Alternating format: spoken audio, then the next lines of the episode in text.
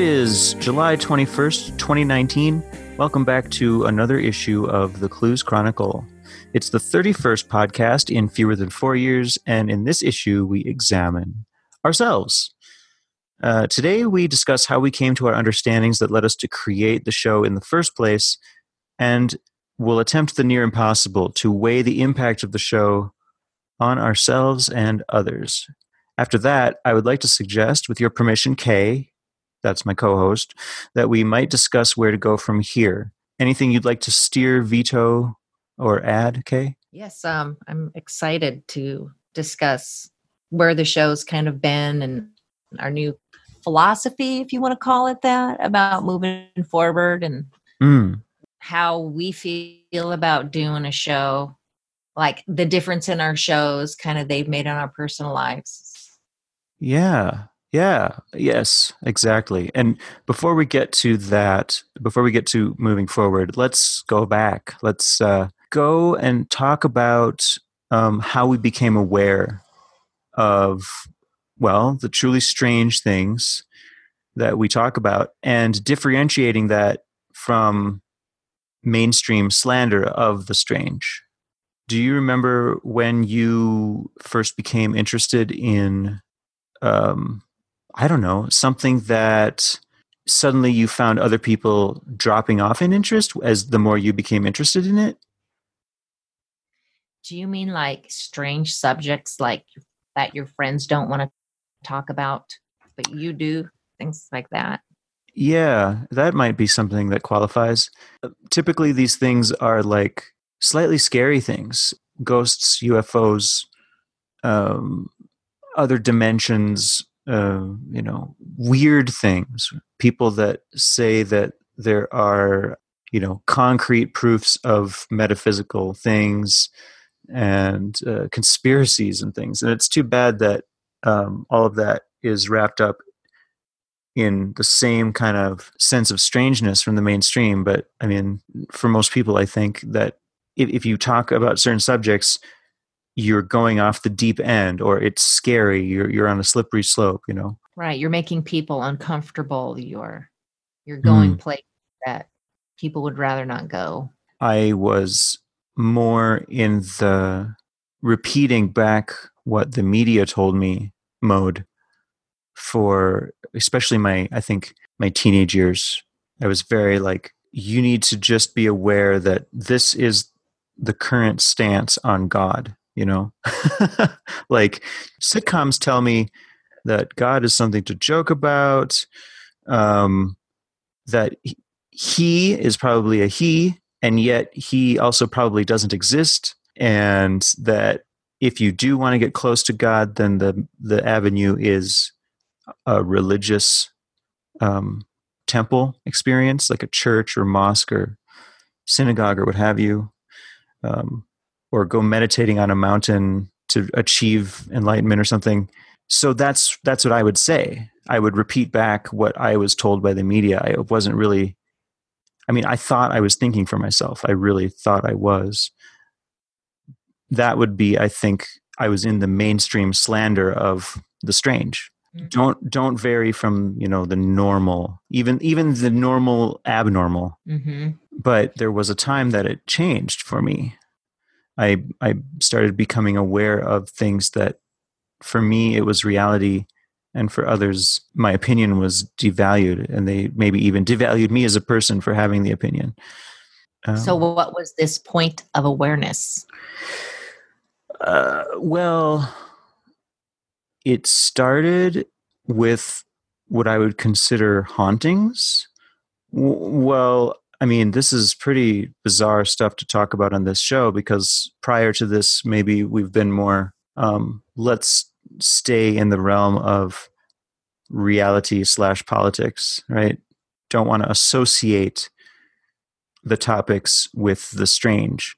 But the truth is that these topics have been pushed into the realm of the strange like the topics of you know uh, fake people simulations propaganda even though those things seem very mainstream to us we are in the the strange version of that you know we're like yeah world war ii was full of propaganda, sure, but we also believe that maybe the numbers in the Holocaust were not correct, or you know, other things like that. So that's like in the realm of the strange. It's like crosses a line for some people. Um, and for me, it was like these hauntings. And I'm sorry, but it really was like experiences that I would consider supernatural. I mean, it was not something that was a hallucination. Um, and I, we don't need to go into the details of that, although I'm sure everyone loves a good ghost story once in a while. um, All right, we should do like just one ghost. the Coos, Clues Chronicle Ghost Stories Edition. I mean, why not? Everyone's got them. And we, you know, when I talk with people, everyone has something, either an you know an alien or a UFO story or a ghost story or something you know something weird in the woods story they they like to share but i notice i noticed on conspiracy websites places you can post and things that if you relay a personal experience there's a lot of backlash people don't even if it's conspiracy theory oriented like when i talked about the shooting i was at at the casino people are like, "Oh, you're lying," you know. Da, da, da. They didn't they didn't want to hear my personal anecdote, but we can post yeah. other people's anecdotes, but not our own, which always seemed kind of strange to me. But I think this is like that times a hundred because it's the ah. weird of the weird. Wow, you totally nailed something. I've noticed this on Reddit too, since I've been posting more on Reddit as just my myself not any sort of political stance like hoi polloi was, which was my handle previously. It, it was always the case ever since I joined there that the third party, third hand stories were like, oh, we can all critically examine this, you know, from afar. But if you're posting it, it's not okay. It must have something to, to do with people's need for attention and so if you are posting an interesting story, the default response is like, you are just telling this for attention. You are just a writer. You could be lying, you know? Um, whereas if it's been published in a magazine or if you're even just telling a story like, well, I don't know, but this is what someone told me, then it's less like you are demanding truth or, or, or no, demanding trust. You're simply almost like polling the audience. That's almost like how people take it. Mm-hmm. But we're going to automatically trust, you know, a third party story. We don't even know who wrote it. We don't know, you know, there's no vetting process, zero vetting, but we just take these news stories at face value.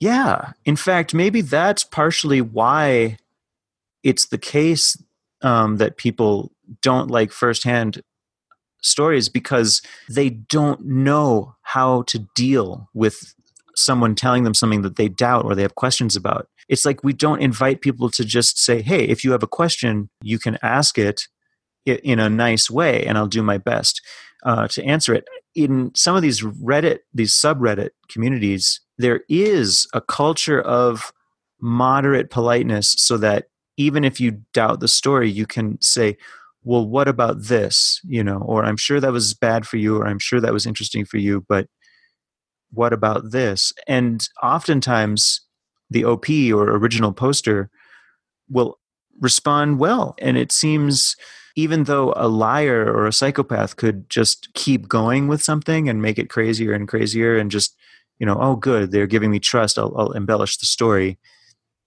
that's also what in text form a genuine person resembles. So it, it, it's um, it's a really interesting opportunity um, on some of these forums to talk about these things, even though, as you say, the default is no. That let's let's slander this. This is this cannot be real. I can't accept this. I don't want to accept this as real.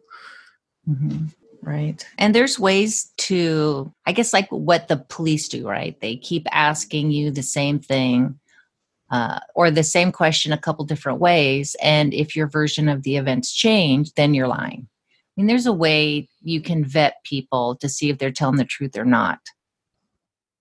And Yeah, um, there's definitely ways of catching people in lies, but there's no there's no way to prove a truth over the over the internet, but you can like prove a lie. So unfortunately, what what ends up happening is the thing that remains standing as the standard for the truth is simply something that hasn't been like attacked enough. So I guess what I'm getting at is we don't really have good criteria in our culture, even even online with all this exposure to um, media and fact checking of leaving something in a place where we just say I don't know.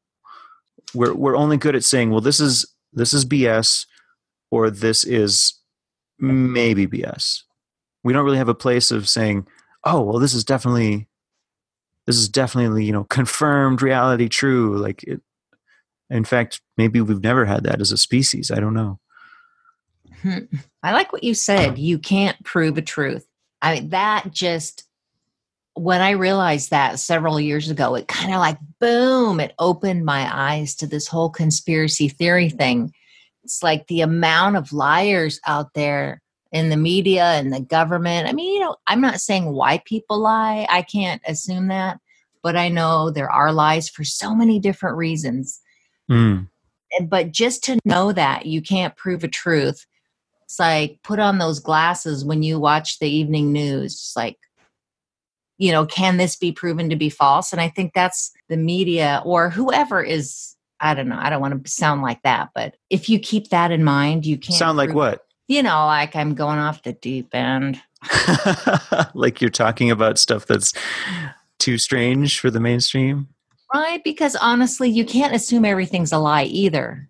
That that'll just drive you crazy. Right. But you make a good point that if you ask yourself, can this be proven to be untrue? The answer is inevitably yes to anything that the news is telling you. Literally, the answer is yes to anything the news is telling you. Yes, you can prove it is a lie. You can. But can you prove it as a truth? And almost inevitably, the answer is always no. So, it, as you say, you just have to pick and choose what you find trustworthy and what you don't.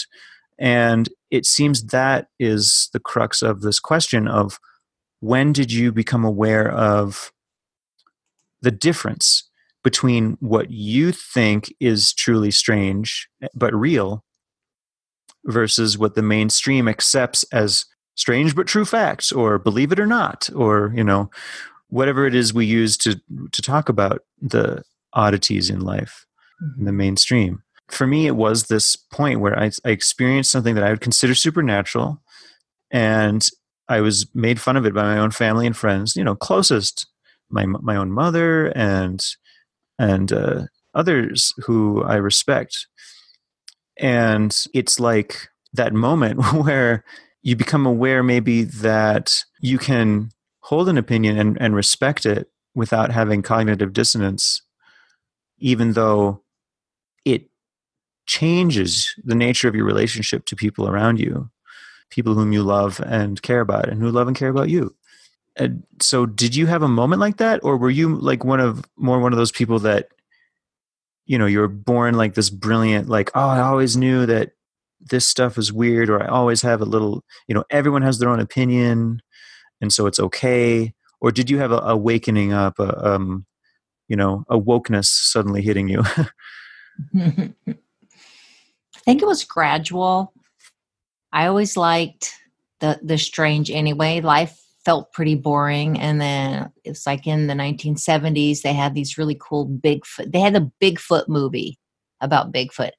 And I wanted to go see that in the theater cuz it seemed exciting and new.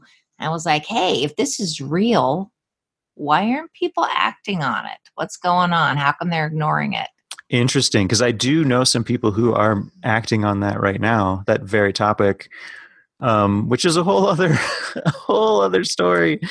Uh, but but yeah, I, I know what you mean. It's like, and, and what did you what did you come up with for an answer for yourself? Why they why no nobody's acting on it in your you know in your estimation?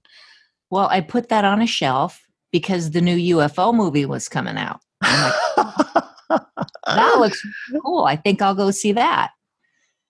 And again, I had the same thought. Well, if this is really true, like the movie says, and why would the movie lie? Then why are why aren't people acting on it? You know, the big hubcap UFO looking things that were floating around in the sky.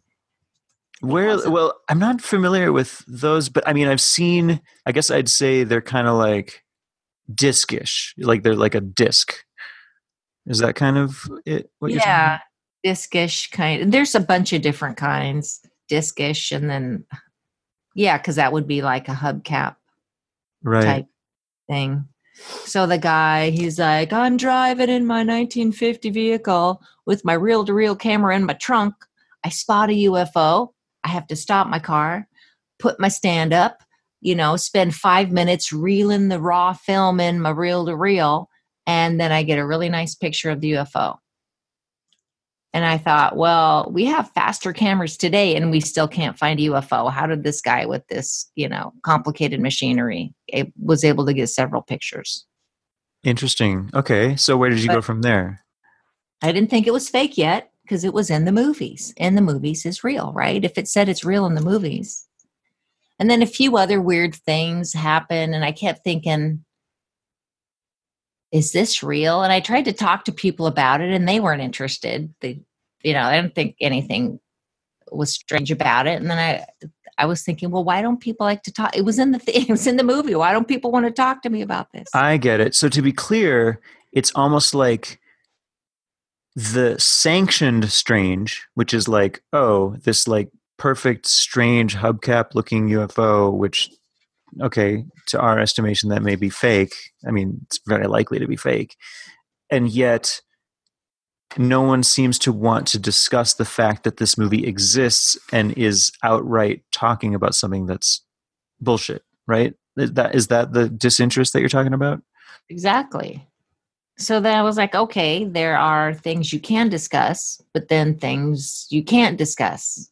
My fascination for the weird just kind of grew from that oh, there's this whole area of people, and it's more interesting than the nightly news, which is so sad and people are dying, or, you know, all these stories they want to tell you that just make you feel like crap. I was way more interested in, you know, the strange kind of stories and probably encouraged by the lack of anyone else wanting to discuss them with me. I was in a similar situation where I was looking at the sensational UFO things, and that got me very interested, especially in in college. I think when people were listening to Coast to Coast AM, which discusses all sorts of paranormal stuff, and it's such a mixed bag that. Uh, people um, that the hosts would interview that I just didn't trust and I thought were full of crap and were peddling just products or books or whatever that I wanted to throw out the whole thing when I did that, I realized that I couldn't because there were a couple things, like let's say two out of a hundred, that I'm like, oh, wait, this sounds like a legit person. Didn't raise my red flags, only raised my, you know, my antenna. My antenna went up like, oh, you're talking about an experience of dying and coming back from the dead, and this is what you recount and and you sound completely honest and you sound like you don't believe in anything else crazy or what the mainstream considers strange. Or uh, uh, that's a that's just one example or a couple other examples of odd things where i'm like this person i can't throw them out even though i know they're surrounded by people that i'm happy to throw out. That is the the the turning point for me. When i realized that identifying and trying to reconfirm the existence of the difference between the truly strange and the huge amount of jokey um, you know let's make fun of ourselves and and let's make fun of each other kind of strange which is the mainstream form of it that i can identify and reconfirm the existence of this difference and finding that once i did that there were other people on this path too like saying, "Oh yeah, that's bullshit, but this is real," and and kept find and I kept finding that over and over. Before it frustrated me. um, I was I was content to throw it all away because I was like, no, you shouldn't have to do this. As a human being, you shouldn't have to sort it all out like that. That it's not that complex. It's just everyone's hallucinating, and you know, there is no extra special weirdness to reality. We're just we're just a Cartesian model, a physical model that's that's accidentally become self-aware. You know that kind of stuff.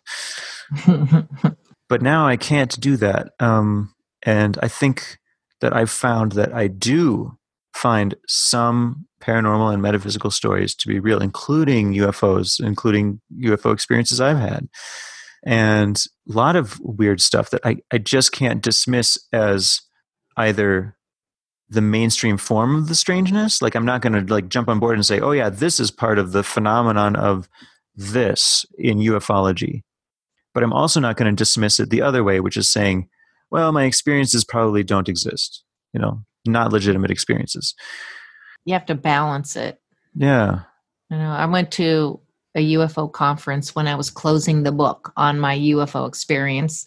Was like, um, it's not like the the UFO community. I felt was really doing disservice to actual events that people had told me about or you know, like you said, my own experience and other people's experiences. And that it seemed like a big scam to me. So I was closing the book on that. And I just thought, I'm just going to go to this UFO conference and see what they have to offer. And the whole thing was felt like a big sham. I mean, there might have been some, mm. like maybe the attendees felt authentic, but most of the presenters I felt were inauthentic. Maybe it is an important segue because it kind of tells us where you and I landed on this journey to the Clues Chronicle and how we got here in, in determining just why the people who get the most attention in this in the world of the strange tend to be these people who kind of go goose step with the mainstream version of the strange. Why is it why is that? Why is it that you know the authentic experiences and the authentic people that we meet um, can never cross this border and remain authentic like what what is it about the the getting attention and publicity uh, barrier that causes people to like become sociopaths or lose their ability to to retain that sense of truth? Is it is it an addiction to attention? Is it uh, an addiction to the story that they've told themselves about their experience and they no longer want to believe that they had doubts? You know what is it that causes this to happen right? Well could it be that the person supporting the mainstream and goose step with the mainstream is not authentic in the first place? Yes it could be. It could be that it's kind of a virus and that when you go to that room with them and they're sitting there sharing their power the power of celebrity and attention even if it's minor and they kind of give you the culture, you've caught it. And then all of a sudden, you become less interested in the truth and you become more interested in the room you're in with this person who has power. Mm-hmm. Because that's where all the attention is, right? And if you want to get attention, maybe you have to be like them.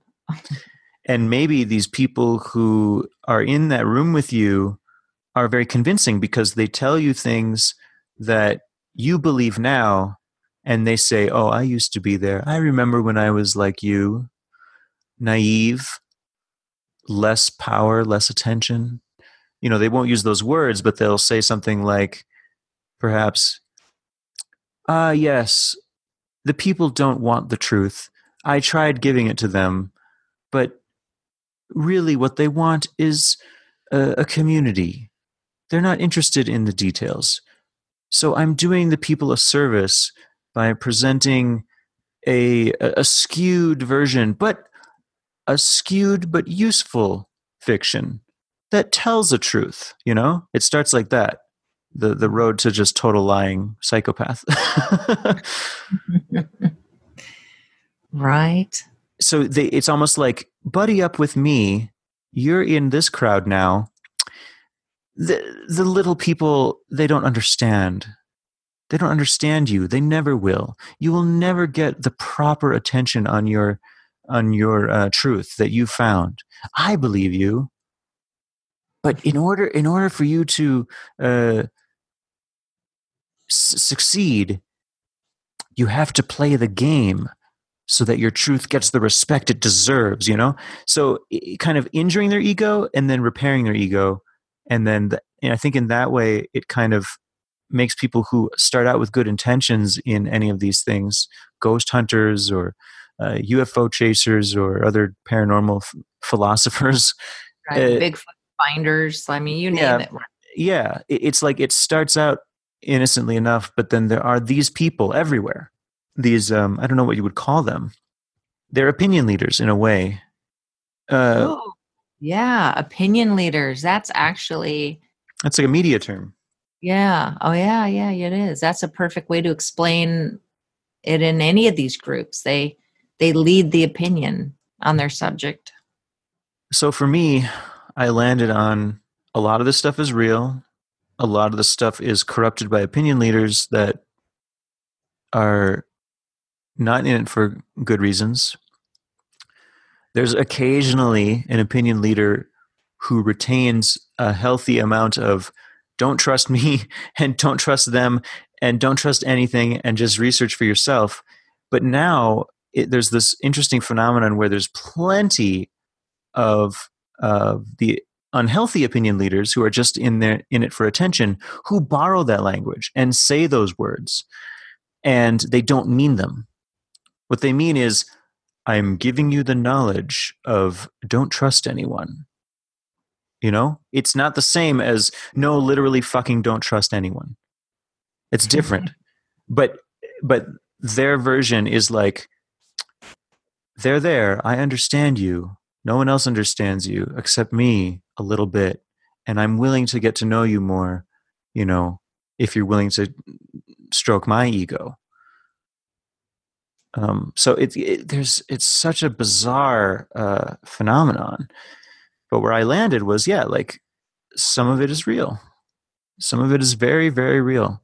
I, I dismissed it for a while after, like you, kind of closing the book, as it were, on the UFO chapter. And I, I believe, if I'm not mistaken, you and I found some similar issues. Like there's that guy who supposedly went down to an underground base under the Denver airport, right? And then had an encounter and lost his thumb and someone was blasted in the chest with like a alien ray or something but there were like two iterations of the guy there was like the version of that guy that happened in i don't know like the 70s and then there was another or, or the 80s and then another version that happened in the 90s and exactly. it was like and it was yep. like two different pictures two different guys same story same name it's almost like they just on the internet overlaps the one with the other.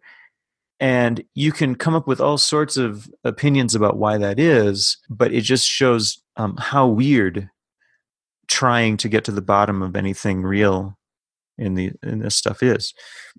Right? Trying to get to the bottom and that's all i was doing. You know i thought i had to find the bigger group i thought the knowledge was it in these you know these leaders of these groups I thought they had it because they're the leader, right? Wouldn't they have the ultimate knowledge? Yeah, everyone's swarming around them and buying their books and um, talking about them, so they probably have the most information.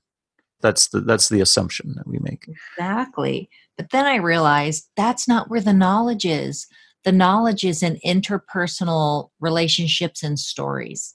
So that's where I place all my well, the majority of my value about truth now, asking people, tell me about, you know, tell me about that ghost story you heard, or tell me about your UFO story. It's like now that's what I collect. I collect stories from people that I know who who have to me way more to offer than the big dude on the internet or the guy, you know, that's ahead of MUFON International. right, calling themselves the the real life X Files and other silly marketing things. Yeah, yeah, yeah. And you will find them when people are telling their own story. oh, it's so cool. Really, it just that's one of the coolest things when someone's like, I hear a new a new version, you know, a new story about the UFO or a Bigfoot story or just from their mouth. It's the coolest thing ever. And you just like you get a whole new perspective. And they're not part of these big groups. It's just this little tiny story of their personal experience they've been holding on to, but no one ever asked them about it before. Yeah, and that I'm trying to relate to this how it gets to Clues Chronicle because I know it does, but it, it's weird because but because talking about it, it, it it's I mean I'm I'm genuinely in this within this conversation with you right now. I don't I don't have a way to get from point A to point B, but just walking you in that direction. Like there it is. There's Clues Chronicle off in the distance. Let's go that direction. Let's simulate where I was back in 2005 and walk over to um, the start of Clues Chronicle in 2015, then you know I know that this was the path I was on, and I know that it had to do with this topic. I, I'm trying to understand why why this show became important to me and why it it was such a part of my identity to be like, yeah, we're going to form a political movement. We're going to expose the fakery. We're going to, you know, reform government from within by you know befriending the politicians that are good and getting all those bad politicians to leave you know like i guess while while i had one foot in the total grounded understanding that yeah the the, the salt of the earth people that's where the real stuff is. My other foot was in this like illusion of the mainstream concept of how government works. And and and how and how people work actually. And i think that how how people really work this is this is just what i've gathered after like you just gathering stories from people showing curiosity not not like immediately poo-pooing people and shoving them into one box or another you know after after i got over that more I'm probably still in that too much, but but I tried tried I'm trying to get out of that. What I found is that the largest demographic of people for whom the strange has overlap is where you'll find groups. So what I mean is like it's not that people just bond over well i'm a republican and you're a republican so we're the same it's what the that word Republican means to the concept of the strange. So, like, a Republican believes this strange thing, for example, that uh, just as just a really bad example. I have Republican friends who would completely disagree. Um, um, abortion is an offense to God. Okay, so that's like the um, that's the opinion. It's it's strange because it's just it's a, it's a discussion of something that is supernatural. It's a hot button weird thing that can't be proven one way or the other. It can only be um, you know asserted, or the opposite can be asserted by someone else. And so it's not necessarily that they um, they all agree to that, but like in the group that strange opinion is accepted on a level that is not accepted in you know uh, uh, the democrats for example so what i'm saying is that it seems to me that what i've found is how people work is actually they group up they bunch up in um like kind of like these uns, unspoken tribes in a way um and partially spoken tribes. You know, some of them have names: Republican, Democrat, Independent, whatever, um, goth, nerd, jock. But it's like the true meaning of those things is is is very weird.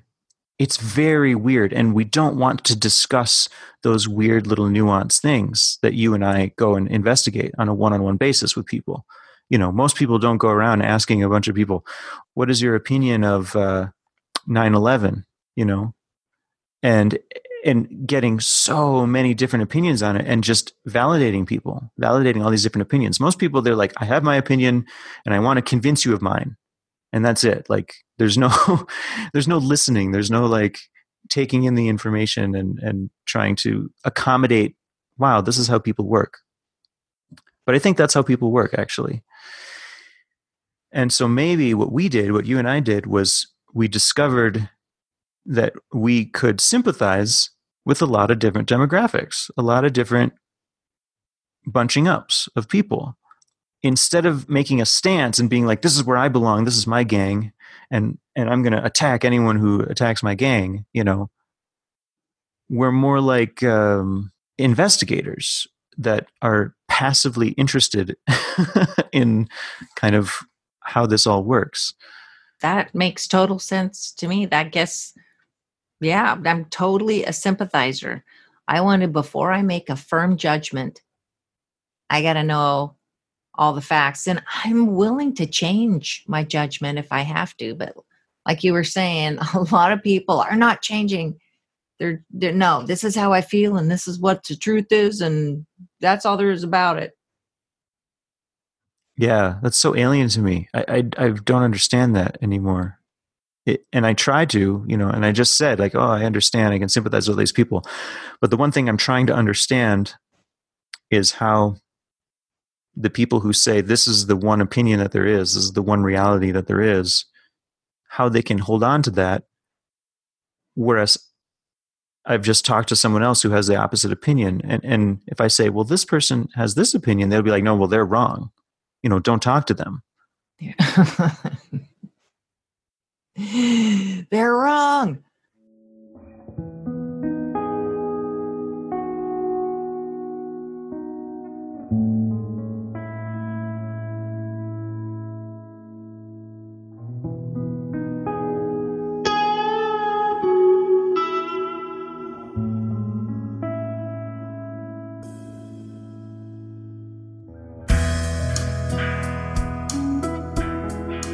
So is that what led you to want to do the Clues Chronicles?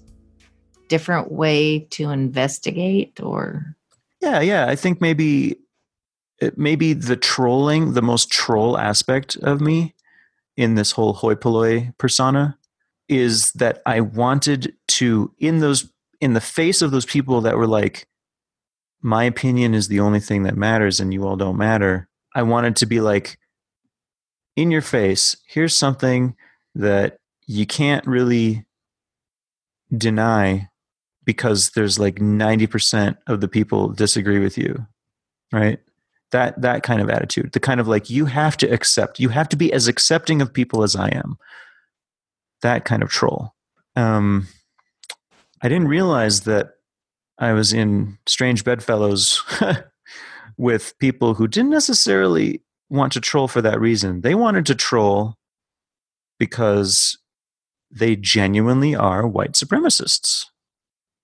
Mm. And they wanted to prove that whatever truth existed because, you know, there's this belief that they have that white society created uh, the pinnacle of human civilization and is still in the process of becoming the best example of humanity or something weird like that.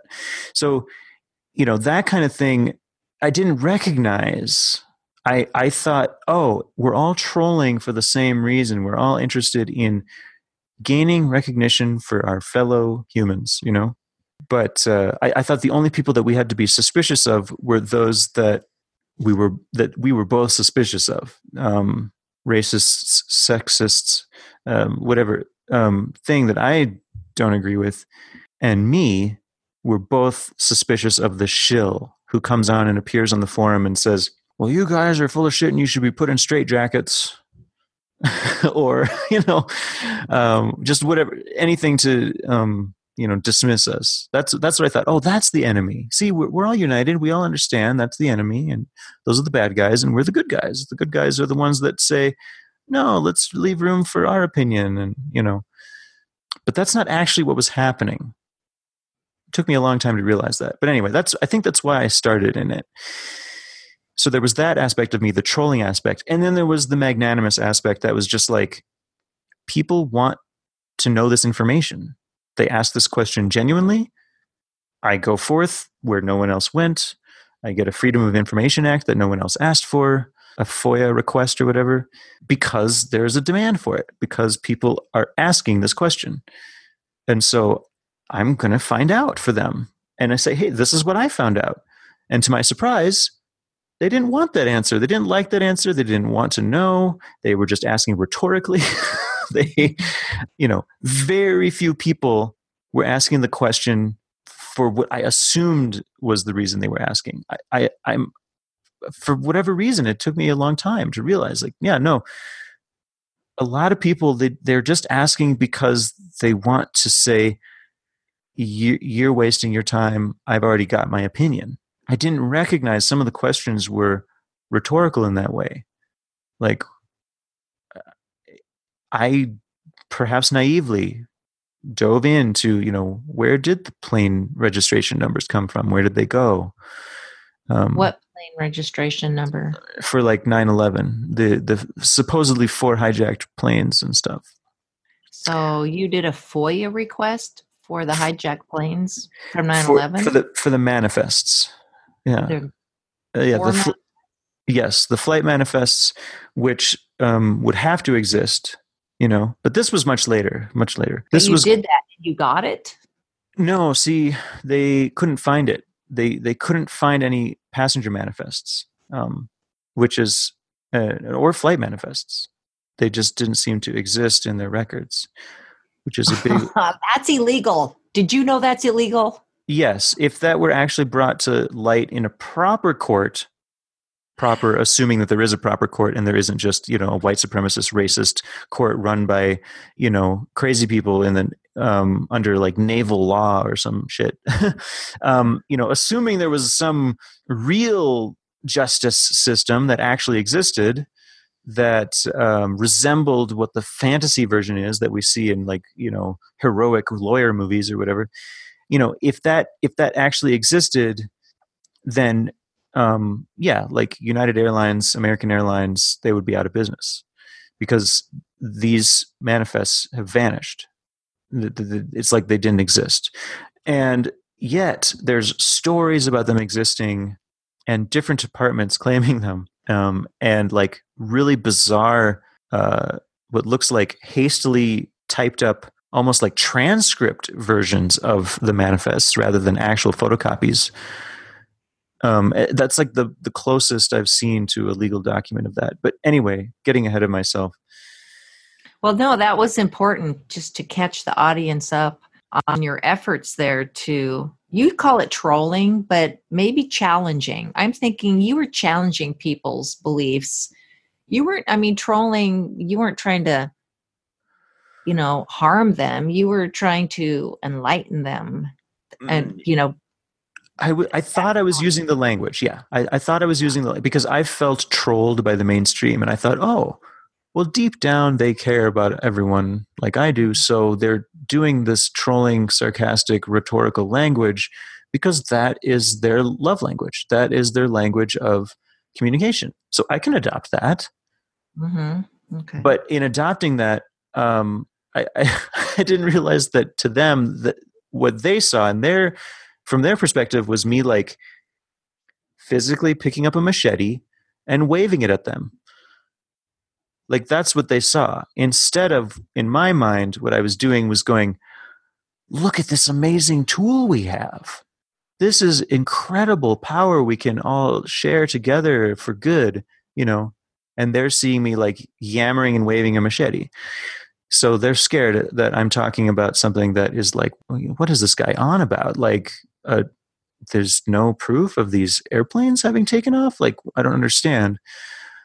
The, going back to the um, like when i first saw september clues it was a weird thing that happened like a kind of a strange visionary thing where i woke up seeing the Hezarkhani video from my dream and seeing it is, is like the Matrix, like the movie that where the plane disappears into the building, like it does in the the so-called amateur shot of the second plane impact, and it, it's like literally something was telling me in not a voice or not in words, although maybe I could interpret them as that, something is very wrong about this. You know, that's the feeling I got. This is not right.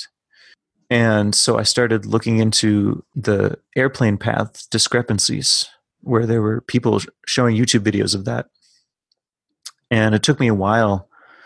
But I think in meeting Simon online, I had the sense that he was like me, like he like he just has this fondness for people. And I think he really does on some level, very similar to me. He identifies with people. He just wants to be friends with everybody. We might not know how to do that. we we both might be pretty clumsy about it actually at times.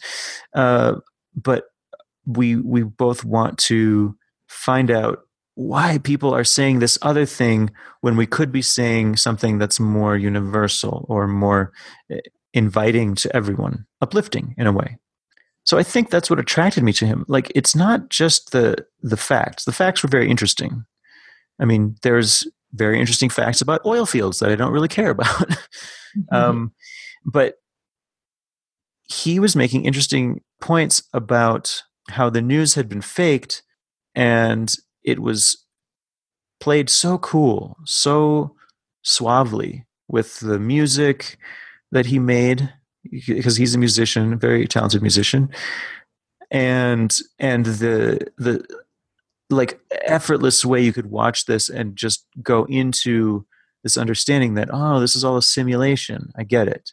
I think that attracted me. I, am trying to understand why simon and not uh you know 9-11 octopus bs registration killtown all the early people at 9-11 movement because they were of, negative. They were they were uh, they were horrific it's like with loose change the entire world is lying to you you know everybody this and that and the government da, da, da.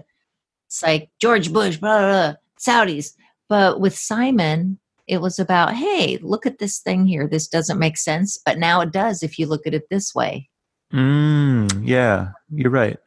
It's almost like September Clues didn't try to make that mainstream stance where, like, I'm going to stand, this is my left foot and this is my right foot, and I'm going to cross my arms, and this is how it is. I'm going to tell you everything.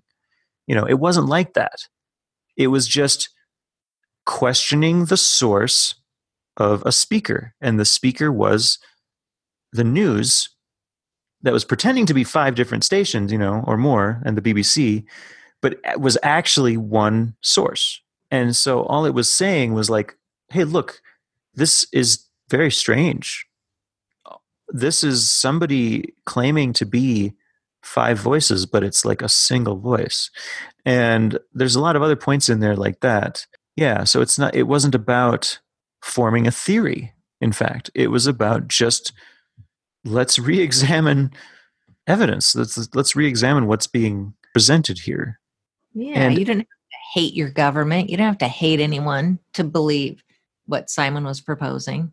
That's what I really liked about it. Yeah, me too.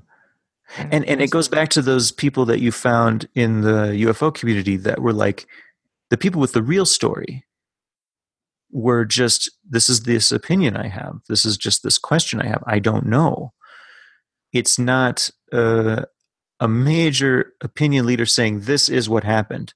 I think everyone kind of chastises him for this, and he himself is always like, "Yeah, I shouldn't have, you know, put that missile in, but I'll, I should have removed the missile thing." At the time, I just was trying to incorporate everything that was, you know, questioning in a certain direction, and and I respect him for saying that. You know, he'd he'd do it different if he were to do it today. But it's also interesting that after Simon, there were a lot of copycats that kind of tried to make his stuff look the same as theirs, but their stuff didn't have the same humanitarian feel, quality. It was like Ace Baker. Um, and Ace Baker kind of looks like Simon, you know, like mm-hmm, a, yeah, like a kind of a musician guy, curly hair. Can't tell if Ace Baker is wearing a wig. It doesn't matter. Um, just it, it's a very it was it was creepy and then it was very creepy and judy wood who is talking about strange things and i think judy wood is interesting because the judy wood character would hook in people who are interested in ufos and alternative technologies. And it's like they knew that there was a certain demographic. And yeah. and the reason that you and I may have escaped that hook is besides the fact that Judy Wood looks totally weird and seems to be played by an actress. It's like hard to tell what's going on with her. Um, she seemed to be like a constant live action role playing character, as fakeologist would put it now, constantly LARPing character, which to me is a spy. Um, mm-hmm. But it, it's because you and I were like, oh yeah, we put our toes in the UFO thing. That's interesting, but it's really it's you know it's controlled by really nefarious people that not there for the right reasons. So the marketing version of the 9/11 truth movement was oh we need to get we need to scoop in the UFO people so let's get the Judy Wood directed energy uh, you know we need to scoop in the um you know the Bush family did it kind of people so we'll we'll get in those like people, all the, the Democrats, the leftists who hate the Republicans and they want to blame you know the Republicans on you know this or and then the uh, the anti-Israelis. So we get all these uh, Israeli American dual citizens and stuff, and print a pamphlet just of those guys, ignoring all the others that were involved. Um, and you know, just it's like they just scooped up demographics and we're like, oh, Simon made us notice that there's you know there are people who care but we're going to assume that most of them only care so far. They only care to the size of their gang or whatever and it seems they were right. It seems they were right. Most people were like well yeah ultimately it was directed energy weapons and i'm done looking into it. Directed energy from where? Uh, from the from the International Space Station, which is of course a secret NASA UFO research station or some shit. You know, whatever I, I, that's right. that's a straw man because I don't actually I don't think that was one of their arguments. But the point is that they successfully had people just stop, just give up, just say, "Oh, that's as far as I want to look into it." Done. And that is how people work. I don't know if they knew that before. It seems like they're constantly learning, just as we're constantly learning about it. But it seems that there was a genuine response to Simon's stuff. Like oh, Simon pointed out that yeah, there's are there are some people who care, but but the government's response was okay, we're gonna we're gonna find what they care about and present more interesting lures about that. Like, yes, 9-11, but ooh, UFO stuff. Oh, oh, oh, let's go there. Let's go there instead. And that and that's that's all they needed to do. Because for for, for whatever reason, 9-11 was an important thing for them to to get to just pass through. I think because of the Patriot Act and some other anti-American mo- nonsense. But mm-hmm. that was crazy time, man. Crazy. The media, it was a full, full blitz, man. The onslaught, the news would never ending. Every station constantly talking about it. If you were watching the media, you you didn't escape it you didn't escape the trauma that they the media put on you and the government. It was crazy bad. They do it now with the moon landing. I don't know if you've noticed that we've been inundated with uh, moon landing stuff now. Moon landing. What? The what? anniversary. Like, a, you really you haven't. Okay, so here's the thing that's been going on in my cyber pocket, which I've been put in by you know the powers that be ads constantly on YouTube saying, you know, 50 years ago we landed on the moon. That's it. It's like that's the message. They don't care if you watch the rest of it. They just need you to know 50 years ago we landed on the moon. And then again on Google, you just go to Google to do a search. 50 years ago we landed on the moon. There's a cute little animation about it. You can watch the, oh. you know, that's like, why Google had the moon thing. I didn't even click on it to see. 50 years ago, we landed on the moon. that's the, that's the thing. That's the message. You know, the rest of it is just dressing. You know, because if you, you they don't want you to think too hard about it because they know that everyone's imagination will fill in the rest. All you have to do to to convince people of a lie is repeat it over and over and over and over, just over and over and over and over and over, over and over and over, over and over and over and and then if that's all you do the people who are finally convinced first will start being on your side of that lie and arguing for you. And they will make the nuanced arguments. All you have to do is make that one lie. 50 years ago, we landed on the moon. And then the opinion leaders that we were talking about earlier will show up and be like, ah, yes, and here's all the reasons that couldn't possibly have been faked, you know, and drown out the discussion so that if you actually wanted to talk to that person that's running around with a megaphone going 50 years ago we landed on the moon that's what that's all you're going to get is just a megaphone in the face. And it's like oh come along sir. You're you're disturbing the megaphone. Yes that's a taboo discussion by the way in our society. 50 years ago we didn't land on the moon. What what, what 50 years ago, we had a real problem with rocketry and things were exploding on the tarmac. What? Yeah, that's okay. That's okay. That's okay. But we didn't get to the moon. What? That's not okay. No, don't you dare. We had guests um, over and for the last three days at my house. And first thing they wanted to do, Boeing Museum of Flight. Let's go. Let's go, baby. They have a full lunar lander there. Are you telling me that's not real? Come on. They have they have artifacts. They have tangible things you can touch. I touched a spacesuit. It's right there. Touch the spacesuit. How can you tell me that's not true? Well, I can also go to Disneyland and like meet Captain Hook. So I don't know. right. I got to blow up Santa Claus on my lawn during wintertime.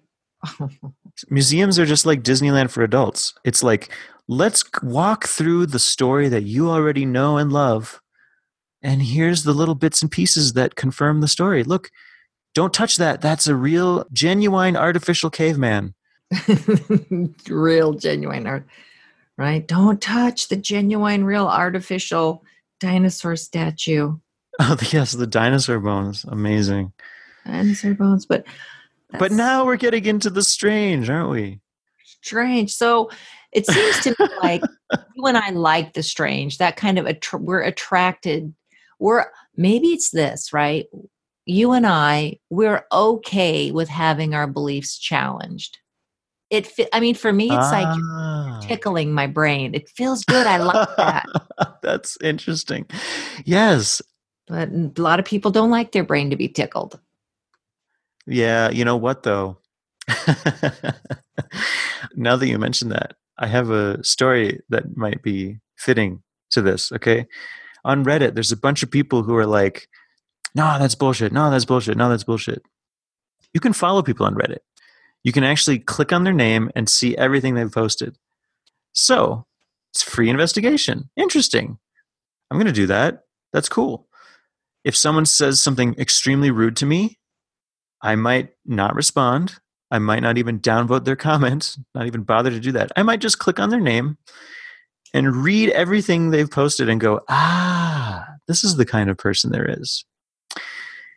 And there is a kind of person who was tickled by their family because they have someone in their family who was a trickster, let's say.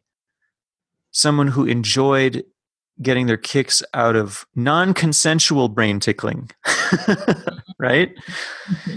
So it's not a so that traumatizes and triggers people. Mm-hmm. if you're mm-hmm. like hey think about this and they're like oh red? And you're like oh, but there's green right over here. They're like oh no no i'm feeling triggered. I, I, I wanted to look at the red and now you're showing me green. That's fucking me up. I, I can't do that. But i'm the more person that's like really? Oh, do you have purple too? Really? Do you have blue? That's cool. Right. but other people are like, no, please. I, I, I hate getting dragged into a topic and now you're telling me that, that I can't hold on to that? You mean I can't hold that and use that as assurance of something that I just have to consider it an unknown? I can't deal with that. So mm-hmm. there's that kind of person. And I think maybe, yeah, we're we're not that person. We're, we're like you say, we enjoy it. It's like, oh, that's interesting. I didn't know that. And then when we encounter someone who can't possibly consider what we've considered and even belittle us for considering it, you know, we, we get curious about that. Like, why is it that you think that I can't think that? Right. Why are you getting upset? Why is this a bad thing? Yeah. To mention problems with the dinosaur bones. I've got a 12 point argument. Just going to blow your socks off. They don't want to hear it. Oh, they don't even want to entertain it. I'd love to hear it. I would love to hear it. I'm super into this dinosaur thing now. I, I think it's one of the most convincing silly hoaxes, partially because you know people will say, "Oh, UFOs go back hundreds of years," and you know, you know, other religious things, or but but dinosaurs, that's just like that's like hundred years ago. It's not even really that old. No. It's it's really not. It's a newer hoax, and so you can watch it as it changes from like genuine um, digging and curiosity and science, and how it's steered into you know like this elite money making club. That is right. And maybe that's why it was easy to get to the bottom of it once you just started going back and back and back and back. They're like because like you said, UFOs, there's yeah, I mean the I mean UFOs started let's say in the 50s majorly, but it's dinosaurs are different. They don't go back and say, well, these people discovered a dinosaur way back then, you know, like they just say, no, we really we pretty much only really figured it out at this point. So it, it's like an admittance that that is the time that the stories started. And it yeah, also seems very American. British, European, yeah, British. The first 40, 50 years of dinosaur hunting, they were all found in Britain. All the be all the first ones were all there, and uh, they found them while they were mining in the quarries and on the sea the seashores and stuff. Then they found them elsewhere. You wouldn't wouldn't you think like Native Americans would have found dinosaurs or Chinese or in Africa? No, nope. British found them first.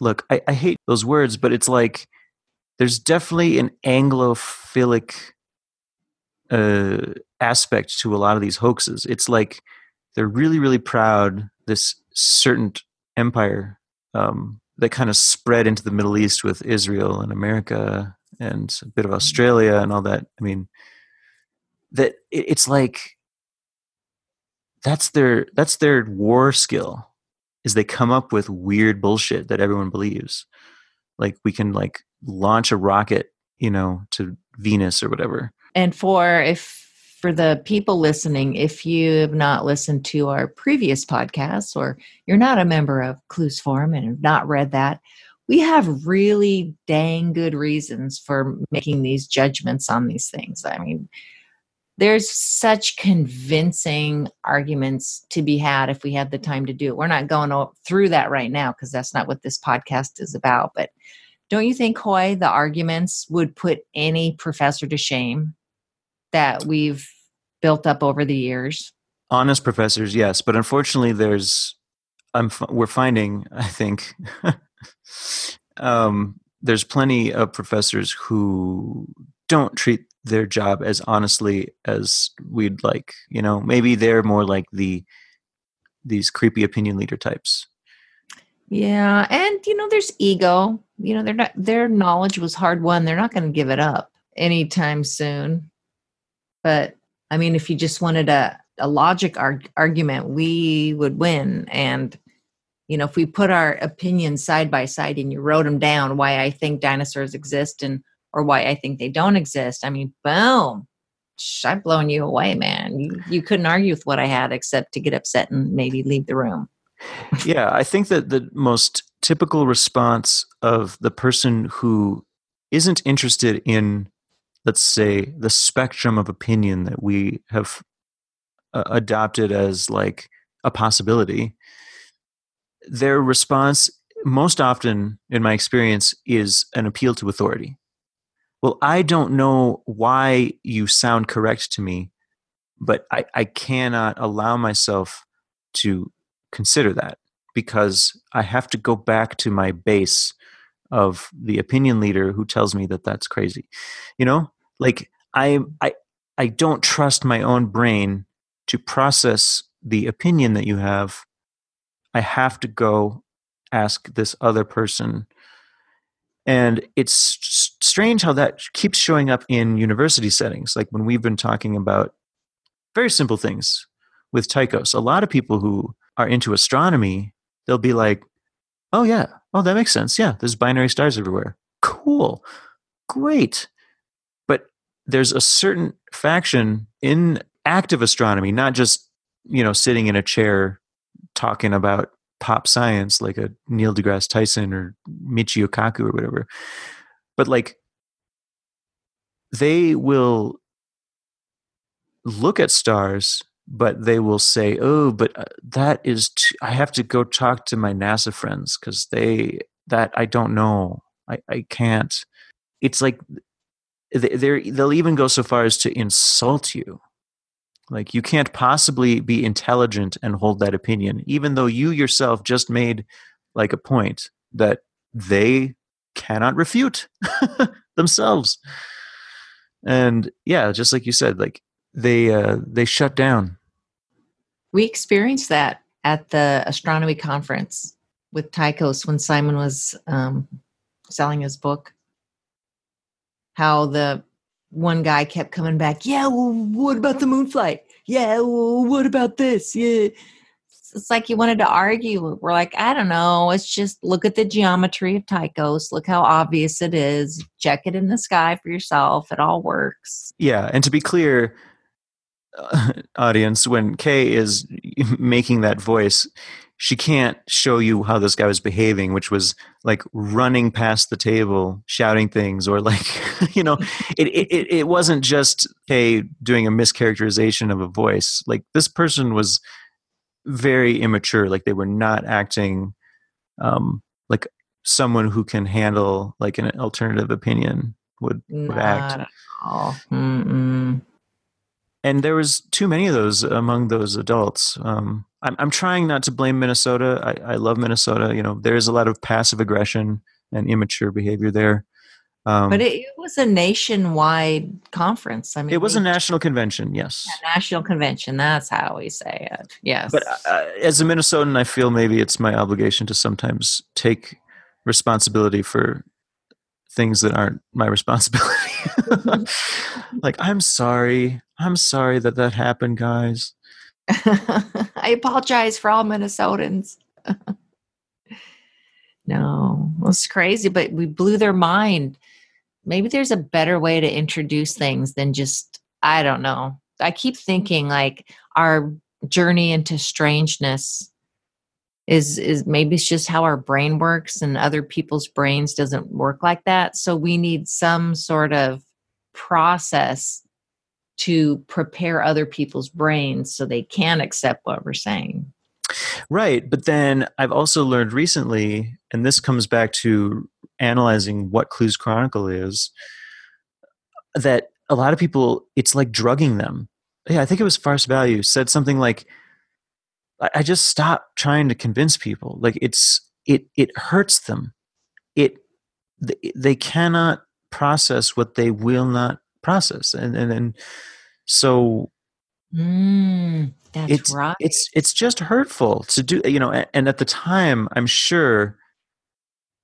Even while hosting that podcast, I was thinking, "Oh, we still." But come on, let's try. Let's. There must be a way and and I I still ha- have that hope, of course, but more realistically, I have to say that, yeah, I mean, a lot of people don't want to go there. They don't want to be in, uh, they don't want to have to have dealt with what we did, which is shills, people yelling at us, um, trying to identify who is who. You know, it's very confusing and disorienting for people too. Like, it, the spies and agents and people that are there just to lie, which I'm sure most people don't even think it's possible that that, that is the case, but these people do exist. You know, they don't want to deal with those kinds of things. They don't want to have to deal with someone lying to their face angrily, persistently, you know, repeating the lie. 50 years ago, we landed, you know, um, you know, dinosaurs are, you know, uh, dinosaurs are proof of the age of the earth, you know, whatever it is that they're, that is the one point that they have to like get across. Mm-hmm. You and I, we've been able to tell the difference because we've talked to probably hundreds of people about this individually, each of us, maybe mm-hmm. even a thousand people each. I don't even know. And and yet we haven't found one single effective method of agreeing on who is or is not trustworthy, except that we just have the experience and the feeling. This person is trustworthy. Trustworthy. This person isn't. And I think that that is why um, when audio was starting about this more and more, you know, like there were interviews about 9-11 with supposedly the amateur videographers who like captured the plane crashes whatever with Jeff Hill at Pump It Out forum, which seemed like just infested with shills, probably started by shills. And didn't in a previous podcast we say shill was a harsh word? Not let's just say I don't even know what to call them. How about people with un, unknown motives? Yeah, yeah. Because a, a shill, his motive isn't like you or what whatever this person is. I mean, sometimes they're there just to be contrary. They they get off on that. Other times they're paid to be there. Yes, that's a great point. Sometimes they just get off on being contrary. Yes, yes. There's definitely just plain old trolls trolls with a slight bias, but they don't want to ever show it, so they just attack everything. um, yeah, you, like human beings, right? We think people have the same motives as us, and that's, that's why, it. right? Yeah, and that's yeah. why I wanted to get in on the audio, and and I was like. I'm noticing there was what there was this character at Fakeologist named Piche who was like, well, why is your last name? Why does it? Why can you remix the letters and form con artist or something? You know, it was really bizarre, and I was like, how can you even assume that that's an okay thing to start with? Like, you're you didn't listen to anything that I had to say. Like, you haven't been. It's like they didn't even pay attention. They just started out with attack. I was like, no, I have to defend my my character. What a waste mm-hmm. of time that is. I mean, right? Because I'm listening to you. I'm listening to all the bits and pieces you're saying, and I'm trying to make sense of it and analyze it, and so we can have this really good discussion. But if the person I'm listening to doesn't give me the same courtesy, that's what blows my mind right yeah, there. So. Yeah, that's it. The, the, the, yes. So I was like, well, I need to clear up where it is we actually stand on this. And I was like, okay, I'll use my voice. That's fine. I still didn't want to step fully into the identity because I honestly didn't fully identify with hoi polloi. Not fully. I mean, fully would be like, yeah, revolution, you know. but no, I mean, I was just kind of like, people want to know these answers. I am interested. I'm curious to find the answers for, for myself. And I want to believe like that stupid show X Files, but really, like, I wanted to believe that the reason for all the trolling and all the you know piches and people who didn't seem as intelligent to me and like all all of that. The reason for all of it was because deep down they had a similar motivation to me. Wow how, how egotistical i guess uh, that must have been of me. Mm-hmm. but I, I thought yeah everyone just wants to get to know everybody and and and and learn how to accept them. I'll do that you know? And so i mean even from the beginning of my research when i changed from this fake name that my girlfriend came up with was like oh you're, you're just come up with betty brick or whatever um, when i changed that to hoi polloi it was because i was gaining interest in people and and faith that there were more people in it with my interests than than without. I didn't just have to be all defensive all the time. I could like be like, yeah, like we're in this together. We are the hoi polloi. We are the, you know, we are the the populist force that will undo this lie. Right. But the thing is, those people, they're shy. They're not posting. They're just reading. They're not going on audios or making audios. So the people who are earnest are still there and there's hundreds of thousands of them, but they're still not posting yet. You know what I'm well, saying? Good for them. I mean, I'm not on Facebook and as I mentioned earlier in our private conversation, I was kicked off Instagram after a couple days for violating terms of service and all I did was like say hello to some friends. So I, I don't know if that was just an accident or a bug or or what. But yeah, I mean I I'm not fully on board with social media. I would encourage any of you out there who are listening that think that you know you can identify with this um, uplifting language that we're interested in you know getting more people to understand one another and create peace in this world through that. You know if you're interested in that try not to be too shy you know? I mean yes it's a little bit scary to to put yourself out there but you could say that oh yeah well the clues chronicle really didn't do anything or september clues is ignored and maligned and whatever but i think if we if more of us just did a little, just one step towards sharing with each other, then maybe, oh my gosh, clearly I've been talking too much. I'm sorry. Okay, okay, take over, take over. No, you haven't been. But to encourage people to post, it doesn't have to be something enormous. Say, "Oh yeah, I I've I've had that thought myself. I tend to agree with that." But what about this? You know, it doesn't have to be something complicated or or something amazing or groundbreaking. You don't have to pull a, a Simon, you know, and you know, do his September clues, or you don't have to pull a hoi polloi and do the Vicsim report. You don't have to go that far. But you know, that because that was that's a lot of work. But you could still you know just say oh yeah i'm i'm of that opinion or i agree with that but what about this because we need more posters. We need more people to make their opinion their opinion because right now I mean a lot of the websites that were conspiracy minded that I used to participate in, a lot of the blogs, like they're just taken over, man. They're taken over by insincere people with unknown motives and they're getting nowhere. Yeah, the biggest tragedy of the research of having maybe the curiosity that you and I have is is the complete alienation. And I'm sorry, I mean that sounds scary, but if you just accept that and move on from that, then you won't get stuck in the fake solution of ganging up with a so-called truth movement. Mm-hmm.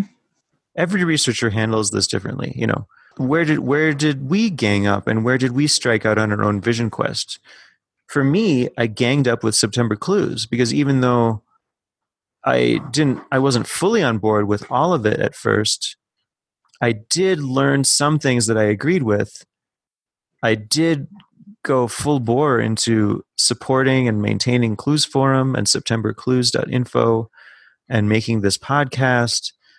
And it was all because I just wasn't afraid, I guess, to just see how people would respond and get more information from people about it and where I struck out on my own, um, I'd say that's happening all the time. But more recently, it's been it's been very personal. It's been like spiritual stuff that, that is difficult to. Uh, I can't exactly like make a some guru podcast that's like I'm giving you enlightenment, but it's just in, in casual chat. You know, I, I can't do my spirituality doesn't involve like having to enlighten others lately where I've been striking out on my own has been more like trying to heal and myself and, and my community and stuff. And um, I think that's what I really wanted.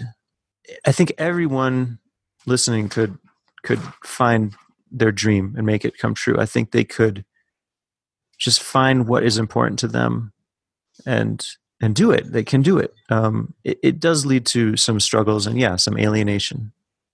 hmm A lot. It's funny though you said the heal thing because that's like where I'm at now, man. I want my community healed. I want people healthy. You know, that's where I'm going. And it sounds like Clues Chronicle, that's where we're going to in that same vein. Yeah, I'm just I'm I'm wondering if we're even capable of doing this as a creative work and have it have the continuity that it had. I'm sure that many people who have listened and, and who are more different from me than I expected um, don't even want to follow me on this path. So I, I guess how I feel like I, I don't know because these shy people, as you say, if they're listening, they don't really say anything. Maybe they don't want to reach out. I've only had a couple people say that they're genuinely interested in Clues Chronicle. And so I just think it's the wrong format of media for me now. And I feel like in the spectrum of interdependence and independence, I want to go a little more independent. And, you know, I'm interested in um, really weird stuff, really strange stuff. I'm still interested in the strange, and that's where I feel like I'm going. Clues Chronicle was fun to do as to see if it would work, but I just haven't had enough feedback from people that's like, yeah, this is the right thing. You know, you came from the right place, you're going the right direction. If anything, I just feel as though it's um, like an extension of an old fandom of September Clues. I support September Clues uh, because I think that it it's a great tool it the only thing it really does is point up that the investigation to 9/11 hasn't even begun. It it mm-hmm. never it never started. It's not gonna start. It's not gonna start ever because it was 9/11 was done for a purpose and that purpose is probably still there so why who and there it's part of empire empire's not going to investigate itself against its own activities are they? I don't think so. Mm, well, they'll make the motions like they do. It's like they have to play that. But if it's something that's truly damaging, then it seems like they do these weird panic moments like, quick, let's promote, you know, this moon landing stuff all over the place. It's just been baffling to me that that that is the thing. Like it in the midst of of the technological changes that are going on right now and this incredibly complex social changes and the shifts in power with uh, um, not necessarily the ma- major powers like they always seem to be the same psychopaths and such but um, but like you know a technology showing up or social media showing up and then that being traded or bought or moved around there's so much going on right now. And yet for some reason that's that's not the focus. I don't understand why people are still looking to the mainstream for like their truth. I, I don't get it. Why is it that the empire feels that they just have to go oh yeah remember the the moon landing? Like how pathetic how utterly pathetic of civilization they don't even know. I guess they're indoctrinating all the young children too. Make sure you believe in the moon landing. Hey, they put oxygen in the solid rocket fuel boosters. That's how we did it. It's like, wait a minute. That's it? That one little thing added created space travel? Wait a minute. I know it's hmm. just, you know, the whole thing though we're such good investigators. Oh my goodness. I'm going to throw me into because I just dig in, man. I don't stop. And it affects my personal life too. We had a chemical tank farm come in here and I investigated the holy shit out of that. And we were able to stop it because nice. we we proved a bunch of things. Fluoride, I, I, said this before.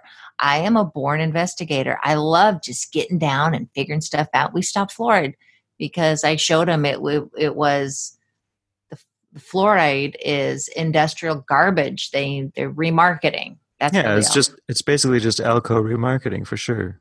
yeah, so it's and the I was able to convince our city council to believe me and they did thank god and they canceled it and they had accepted this contract they had to unaccept it but i did such a good job i had six poster boards or whatever i walked them through that's awesome. I don't think it's it's wrong to point out these successes. I'm proud of uh, helping zoning change in Minneapolis so that community can form more. You know, they made they had made it illegal for uh, groups of people that were unrelated to live together, and it was this form of elitism that was changed thanks to. Oh yay! I didn't know that.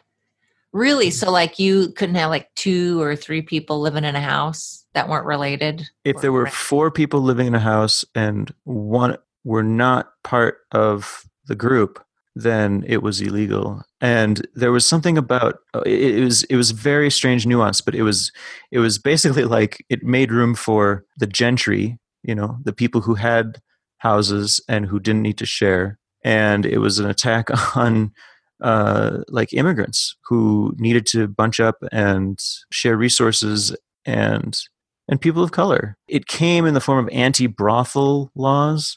But yeah, no, no, no. I mean, anyway, I'm sorry to distract you from your no, successes. No. I, just want to say that that's heroic. You're you're a hero to me, and I um I aspire to that level of community involvement. I think that it's important. I don't think we need to um, deal with federal government I think we should just try to avoid that gang if possible. But um, local government is super important. It really affects your life. Oh, well put. Federal government's a big gang. Exactly. State government, still gangish. I mean, if you want to make a difference, it's, local government, it's your city, it's your neighborhood. That's where you can have the most impact. And it affects me every day. Where if I try and fight a federal issue, I'm not going to see that effect ever on back on myself. Well, as we've already discussed, it seems to us, at least it seems to me, I'm sure you'll agree, that the big feds they support themselves on on these repeated lies. So that's why you can't fight it. They'll they'll never allow you to just sit there and disprove it. They'll shout you out, even though it is the feds, right? It is the feds. They hold all the lies, right? They have. They, they hold- have the. They they easily have the power to say like, no, you know, we don't have to um, endorse this dinosaur theory. We don't have to, but instead, it seems there's a lot of certain directions that that just support the government, and I don't think it's like some people in the conspiracy movements. will say like, "Oh, is this one direction to like a communist end or a new world order or whatever?" I'm like, "You're in the order. There is no the new world order is exactly this. It's renewed every day. There is no like." There is no like suddenly we're going to be in 1984. No, we are in it already. We have been. We always have been. It's like this is how it works. Right we've been a government, we've been in it since. yeah, like ever since ever since government was redefined as this like corporate gang instead of um, like natural anarchy, which which had its own hierarchy and things like that. But in any case, you're soaking in it. yeah, that is so funny. Think about that. If you are afraid of the new world order happening, you're not going to be looking for it right now, right here, people, right now. We're in it. This is what it feels like to be part of a new world order. It's it right now. Yeah. It sounds like, um, Hoi, you're thinking, so you're, are you saying no more Clues Chronicles? I, I, I mean, yes, and but also like i wish i could choose the best words to say it so it doesn't sound so final like i, I wish that we could easily transit names and words are so clumsy especially in the english language it seems i wish that we could just be like let's rename ourselves and start something that's the continuation but i know that for most people they'll just say oh no that ended because see this is where it goes from episode 31 to episode 32 of something else or or or episode 1 of something else. So I don't know. I mean, I just feel like being named after September Clues it doesn't feel right to me anymore. Well, we've changed, right? We've changed our whole with interviewing Dr. Morse and interviewing Lennon Honor and yeah. So therefore, it seems like a name change is in order. That's the point. Right, because we we do want to change away from the conspiracy theory make you feel bad thing to let's improve our community let's improve people's lives let's look at a new way of seeing things but that makes you feel better about yourself and right. I, I was playing with something like there's nothing new under the sun but we're going to just discuss the things that we think are new anyway. You know i'm trying to figure out a concept that sounds like that. Like this has all been discussed before but hopefully now it's you know relevant because we're we're in it right now mm-hmm. we, we are still media trying to i'd like to invite you and others to host and hopefully I'd be invited to co-host with other projects and we just continue this network of positivity with the goal being to exist in media as a voice of reason and deep respect for life and for people where we find that kind of lacking in mainstream media and and exploring the strange and interesting without uh, without resorting to the negative opinion leaders but then unfortunately you know as we it, you know, it's kind of a blessing that we haven't found like a lot of fandom or people talking about us because it's like, oh no, that means that we would be that opinion leader thing. And that's terrible beast that apparently no one has successfully wrestled. Like everyone succumbs to it. I don't know, like I can't think of a single like successful show that has actually withstood against the propaganda and been like, no, we're making a stance against this here. I mean, I can't name one. I can't name one. And I just, that's why I think it just doesn't happen. I'm not saying I, I don't have faith in us, but like, I just don't see how it could possibly happen. Well, those people with unknown motives are the first to comment. And it's my opinion that I would say well over 90% are paid to comment negatively. So, how can we even take their opinion as valued? it's about how you take people in general, I guess. Like, yeah, I wouldn't value their opinion, but I still value them as a person, even though they're like lying or they're being paid to lie. I still think they, they their life has value.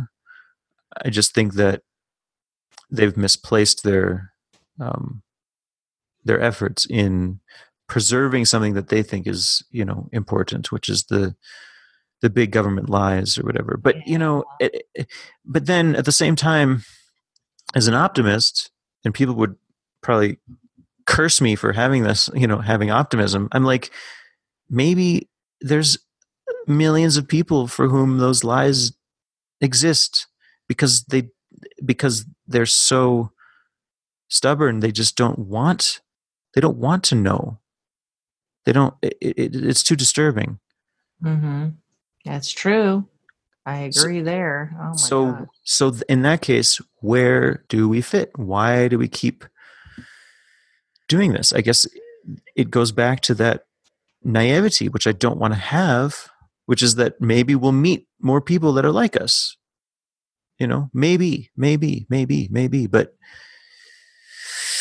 uh, it's like, isn't it, it, haven't we learned or shouldn't we have learned by now genuine question. Shouldn't we have learned by now that that's not working and then that's not going to ever work? Right. But I think it is. I think we're somewhat of an antidote for the conspiracy theorist who's overdone it just a bit. you know, who's like, I'm in too deep. What do I do? overdone it a bit. That's funny.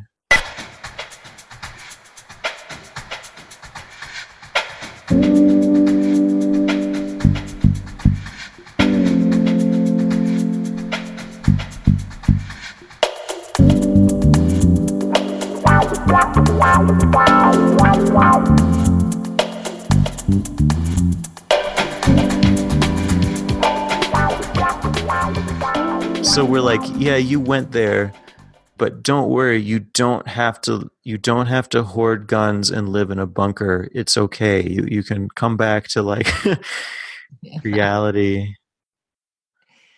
Right? You don't have to worry about the government listening to everything you do. You don't have to worry about Yeah, because they do. So stop worrying about it. Well, they always do, but it's not for the reason you think. Yes, thank you. That that goes back to the point. So I, I'm so sorry that I, I didn't finish that thought. Some people think, oh yeah, we're going to this new world order, we're going to this one track or whatever.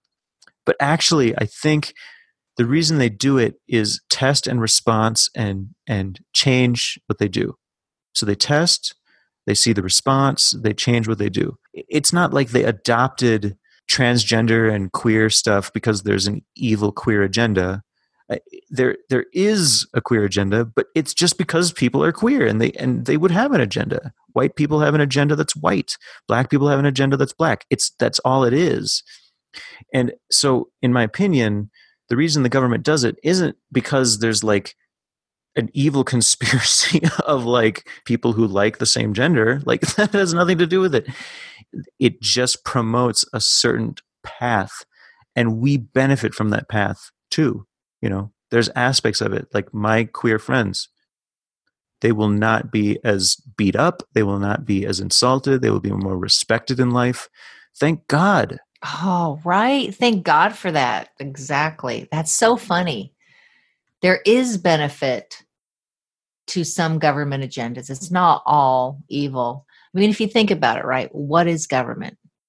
They have to, they're a corporation that manages people and land and resources. That's really it.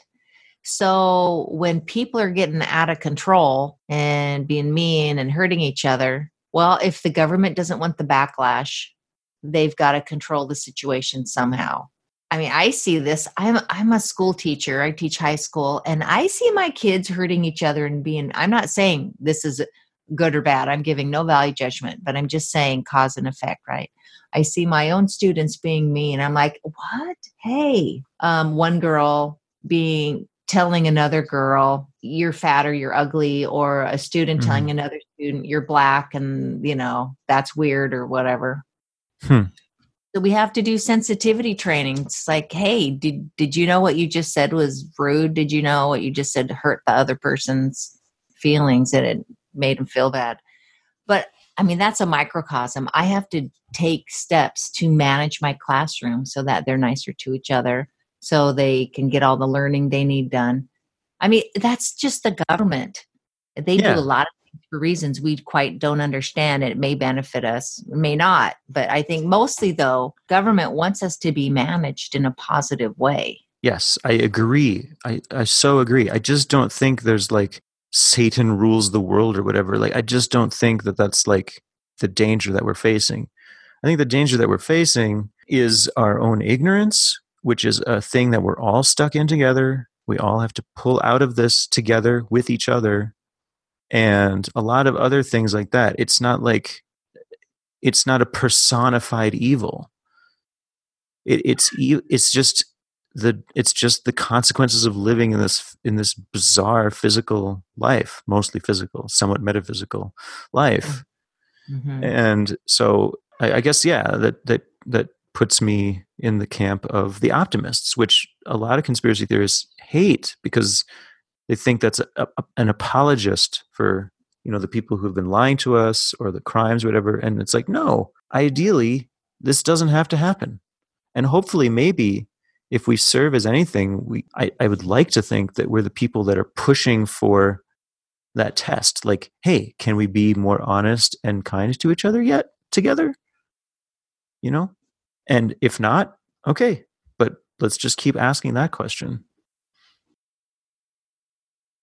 I mean, that's the happy version of it that might exist, why government does stuff. But I also think we're a resource to be reaped upon. Also, yeah, I mean, we're farmed. We, we, we're we, farmed. We, we, are farmed. We, we're a farmed creature. We farm ourselves. We're both the farmer and the farmed. And some people prefer to be more they think that they're they by being more the farmer they're less farmed you know Ah, right. Exactly. But whatever whatever the case, however you want to look at, it's not personal. There's not an agent on you looking at you, just you. One one agent hired to investigate you. It's they're going to come and get you. I mean, that's that's why I think like the Alex Jones types, he's there to make you paranoid, to make you not want to look into certain things. Because the reality is, you're just, I'm sorry, you're not that important. You're just a number and a big giant bunch of numbers. It's just statistics. They, they're trying to get the crowd to move one way or the other for whatever reason. And it's not like, he's like he's a performance artist he's like the biggest name in conspiracies because he's like the jerry seinfeld or someone else to comedy he's like the he's he's that to conspiracies like i was saying before if once you're at that level it, you i don't know how you could be honest i don't know how you could right? I, and oh, he makes people feel so bad all the time. Oh, yeah but I think people, the other thing is, I'm sorry, interrupted you. no no But- please please do i'm rambling People get, they get used to feeling bad. I don't know, there's a name for it. They get used to being traumatized and then they continually look to be traumatized in their media. Definitely. Yeah. I think that's also why my mom told a story once where they stopped the plane that they were on and they were going to make everybody raise their hands on the plane in order to show that nobody was, um, you know, carrying matches to light their underwear or shoe on fire or something because, you know, the, the underwear bomber or something had just happened. And I love my mom, um, but with all due respect, she had this, and she does have, of a fear and respect of that kind of authority. She's like, wow, and we had to raise our arms. It was like it was like comforting to her that she had to do this outlandish thing that made no sense from a security standpoint. But to her, it was like a sign that the powers were there with her, you know, making everybody do the thing because we're going to foil those terrorists. It's like it's like the poor victimized government versus the evil nasty terrorists, you know, that myth. And so it's like yeah, the enjoyment of being traumatized, it, it's not just that, it's like this uh it's like this comforting authoritative figure, you know. They could have hid the match under their leg or something. Just because they're raising their hand doesn't mean a match wasn't on their person. no somehow. yeah exactly no it's it's a completely absurd but for you know the people on the plane they were like oh yeah and we had to raise our hands so yeah good that's the government they're fighting terrorism good good good good, good. Oh wow! I that is an incredible story, and they felt comforted. There you go. Oh my god! Government wouldn't ask you to do that if the underwear bomber wasn't real. Hoi. and even if he was fake i'm glad they did it anyway because I, it made me feel safer Who knows? Maybe they heard chatter. There were other underwear bombers going to really do it. well it's interesting. I'm meeting more and more people i think especially in arizona who are like i don't trust people but i trust the government a little bit. You know like this person sitting next to me i, I don't know. I don't know them. But the the, the police officer he's cool because you know he tells he hates everybody equally so therefore i'm with him. It's just like a fear response that's been inflated to the point where it's like tunnel vision towards the authority. I thought of starting a podcast. I love people. what no you didn't I thought I was thinking it because I love their stories. I love their personal experiences. And so, what you're talking about, right? Those people who, like the government, they don't know enough people. They haven't talked to enough cool people. You know? But but K, I have a podcast um, called "I Like People." you do. Yeah, Well, that is so cool. really? I, I can't. bel really, you didn't just like check out my podcast and you're like, I'm going to like people. I'm going to love people. You know, I remember you talking about it now that you said that. I was going to call it I love interviewing people, but then I thought no, it's too long. I just I love people. I I love to hear their UFO stories, their Bigfoot stories. I love to hear their ghost stories. I love to hear their 9/11 stories. I love I'll all tell me about your personal experience. And once you talk to enough people, oh my god, I have ISIS stories how about how ISIS doesn't really exist? I love it. I love it. Really understand where you live, the people in your community and your nation and the world. You got to talk to them. You got to hear their stories. And uh, you, would you at least want to do an episode on I Like People with me? I would love, I would like that. No, I, would love, I would love that. Yes. Okay, cool. Maybe we can see where that goes. I wonder if we could both do that. I'm I'm actually I have an experiment on that podcast called Seven Questions to Save Humanity. It's a bit rhetorical, but the the concept oh, it sounds like I'm perpetually doing the same project, doesn't it? Oh well. Anyway, the the the seven questions are like, you know, simple, like what's your name, what does community mean to you, things like that. And I've gotten some of, of already a, a huge variety of answers. So, oh, that's fascinating. Look how all these different thinkers, yet we're still able to communicate somehow to each other. yeah. Oh my gosh. Okay. Okay. Okay. Okay. I'm super excited. Back to this groundbreaking news to me. We're th- thinking of changing. Well, we've already changed the direction anyway of Clues Chronicles.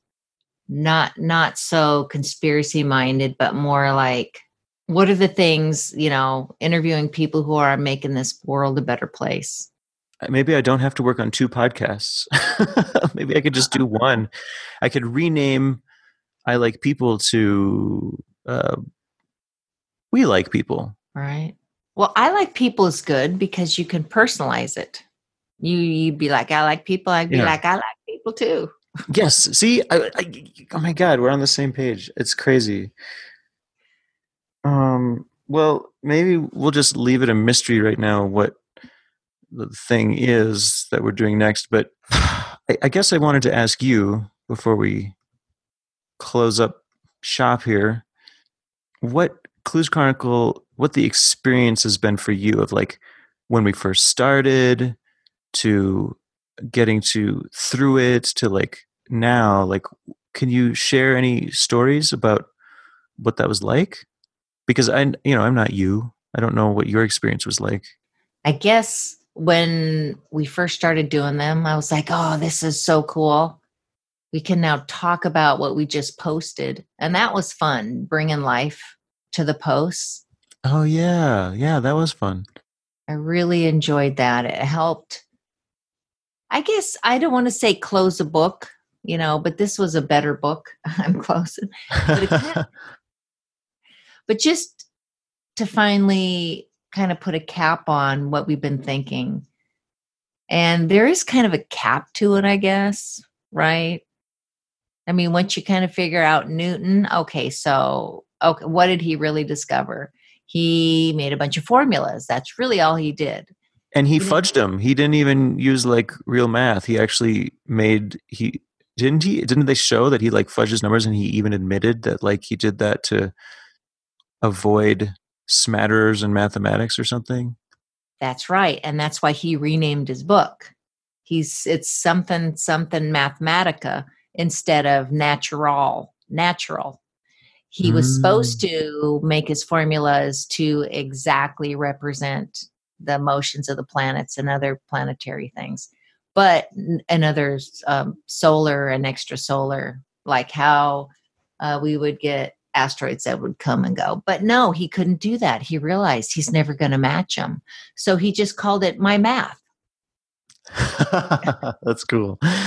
And he's yeah. got disclaimers in what a cool freak. Right? And it's easy. I mean i'm a math teacher so it's easy to make a formula. All you need is a couple of points and you can reverse engineer any formula.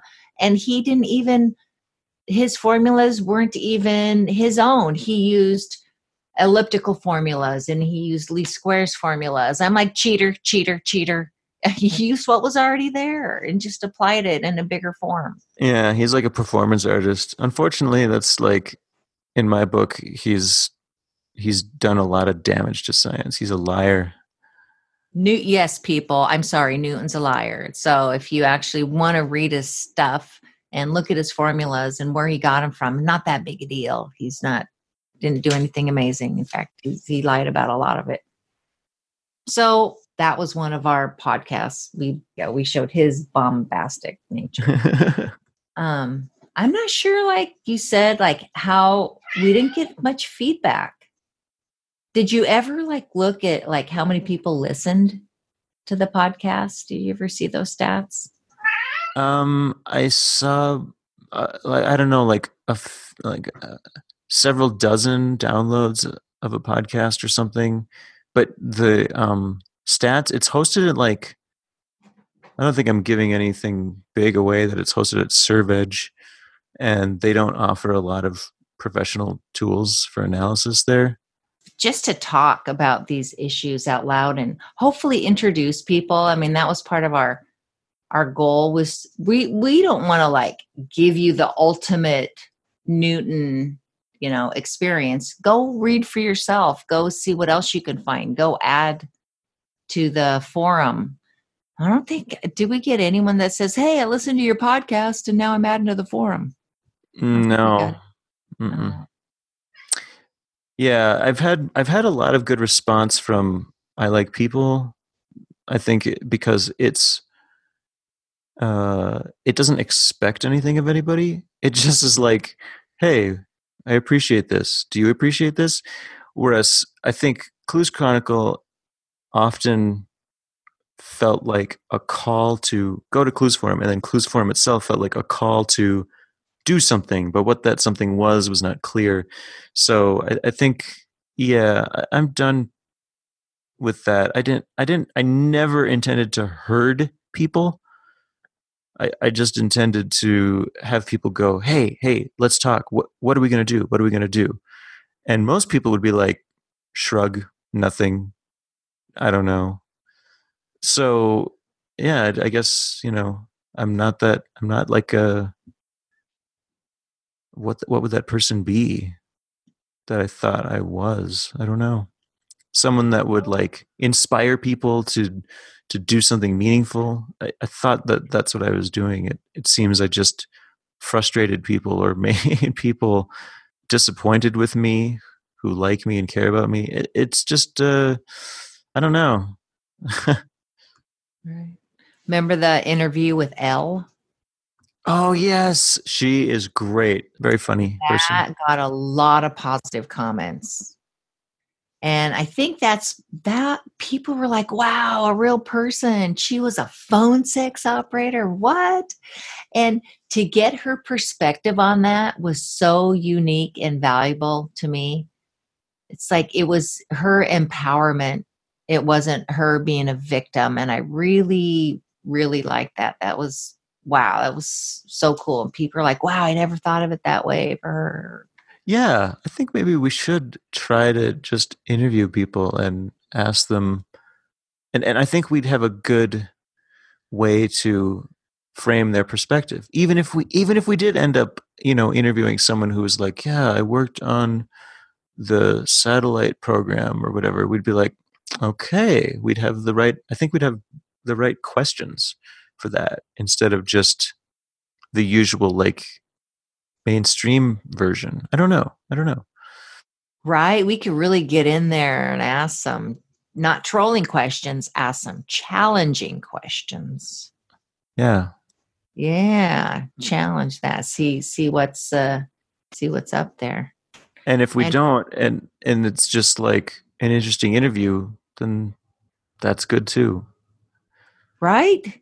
Just just to get people to hear their perspectives and their stories without and just like you ever listen to what's his name? Abraham something. He interviews people. He does a really good job.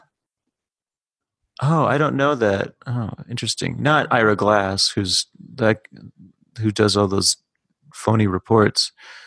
Right, someone else. But something like that where just an honest interview without any government propaganda put into it. That's cool. Yeah. I've always wanted to do that. I think that's super valuable.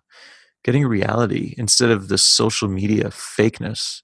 Yes, exactly. And, you know, blow your mind about what real people are thinking and doing. Anti social media, is that a name? No, that's not. right. I'm not like everyone else, and here's why. Here's my story. Well, okay. Um, thanks for that. I I don't know if you have anything more to add, but I really appreciate you talking with me about all this. I hope it was useful for people, and I'm not sure if we really got to the bottom of the theme of what Clues Chronicle is, but well, we tried, and I hope that's appreciated. Mm, right. It was an experiment, kind of, you know, just don't you think? I mean, that's really what it what it yep. is. Yep. Right. It is. It was an art project because art project. you know it's yeah. media, but it was also an art project that involves an audience, and it's it's it kind of reminds me of my early comics where I was pretending to have an audience. You know, I was just writing to something and pretending that it was like this interactive experience when really it was just me ranting for like 500 pages. Oh, that's funny. I like that. That's a new art form in itself. Was uh, was that like psych? That's what Clues Chronicle was. no, no, no. I mean, I earnestly tried. I really did. It's just like the the people I imagined, the audience I imagined, never showed up. That's cool. It's it still, still cool. it still feels successful to me, right? And it's still creative, and that's I think part of our existence on this planet is we're supposed to be creative. Yeah, and who knows what people got from it? Maybe they just think they're uh, analyzing two crazy pantses, but that's cool. Do that. And I right, and I want to thank you for letting us, you know, be creative with Clues Chronicles and go different ways than was originally what you thought. I thank you. Thank you. No, thank you. I I really thought that we had a lot of fun, and we're going to have a lot more fun. So oh, let's yeah. always keep it real together. we can still say that, right? Absolutely. Why not? Let's keep it, Let's real, keep it real, together. together.